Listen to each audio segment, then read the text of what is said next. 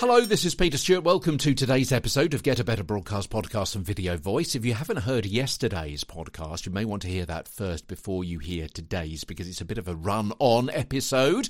And today we're talking about the synonym intonation substitution.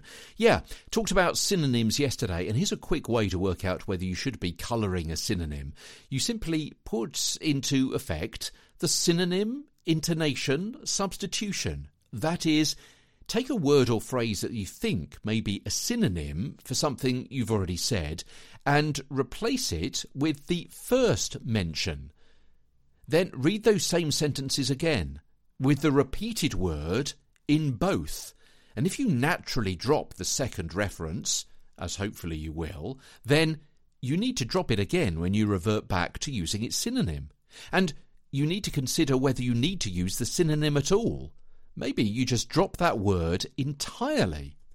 So let's give you an example of how this may work in practice. We've got the story that you'll see in the show notes today. Here it is.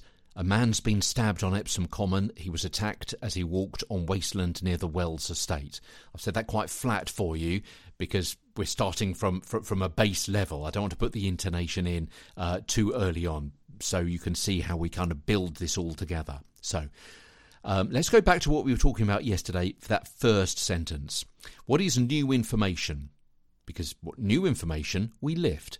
Uh, the new information is what has happened, where has it happened, and who has it happened to. Okay, it's um, a stabbing. It happened on Epsom Common, and it happened to a man. So we need to lift those three words. A man has been stabbed on Epsom Common obviously not quite as uh, aggressively as I just did there. A man has been stabbed on Epsom Common. Yeah? What's happened? Where has it happened? Who has it happened to? We're just going to be lifting those three parts of the sentence that give those three bits of information. Let's look at that second sentence with the same story. And I'm going to say it flat. He was attacked as he walked on wasteland near the Wells estate. Hmm, you may think. Do I need to lift the word wasteland? It's kind of new. Is it a synonym for Epsom Common? Well, what you can do is, if you think it is a synonym for Epsom Common, replace it with Epsom Common and see what happens when you read it. Okay, let's do that. Yeah, we're going to take out wasteland from the second sentence and we think it's going to it's a, syn, a synonym for Epsom Common. So let's put Epsom Common in its place and see what happens. A man's been stabbed on Epsom Common. He was attacked as he walked on Epsom Common near the Wells estate. No, that sounds wrong, doesn't it? Yeah, it sounds wrong. So, do I need to lift wasteland? No, I don't, because it's a synonym. We've now just worked that out. A man's been stabbed on Epsom Common. He was attacked as he walked on wasteland near the Wells estate.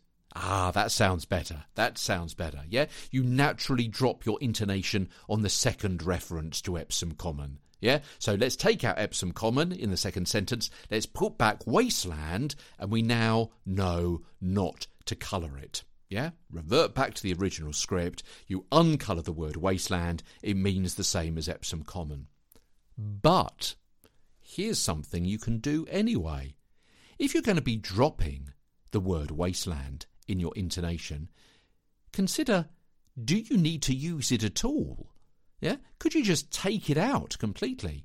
Is it a waste of space, that wasteland, being there? Because if you take it out, may actually make the sentence easier to read anyway.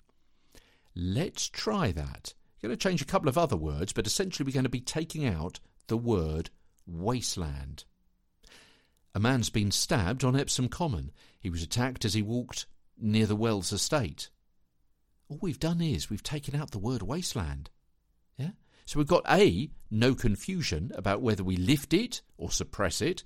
We've just taken it out completely. And it makes a much clearer, cleaner, simpler read. It's easier for us to read and it's easier for people to understand as well. A man's been stabbed on Epsom Common. He was attacked as he walked near the Wells estate. Easy. n'est-ce pas? And you can try it yourself with a bit of copy that I've put in the show notes as well. And that's today's episode of Get a Better Broadcast Podcast and Video Voice. Any questions? Get in touch. On Twitter, I'm Tweeter Stewart, T W E T E R S T E W A R T. In real life, Peter Stewart. From London, I'm back tomorrow with more.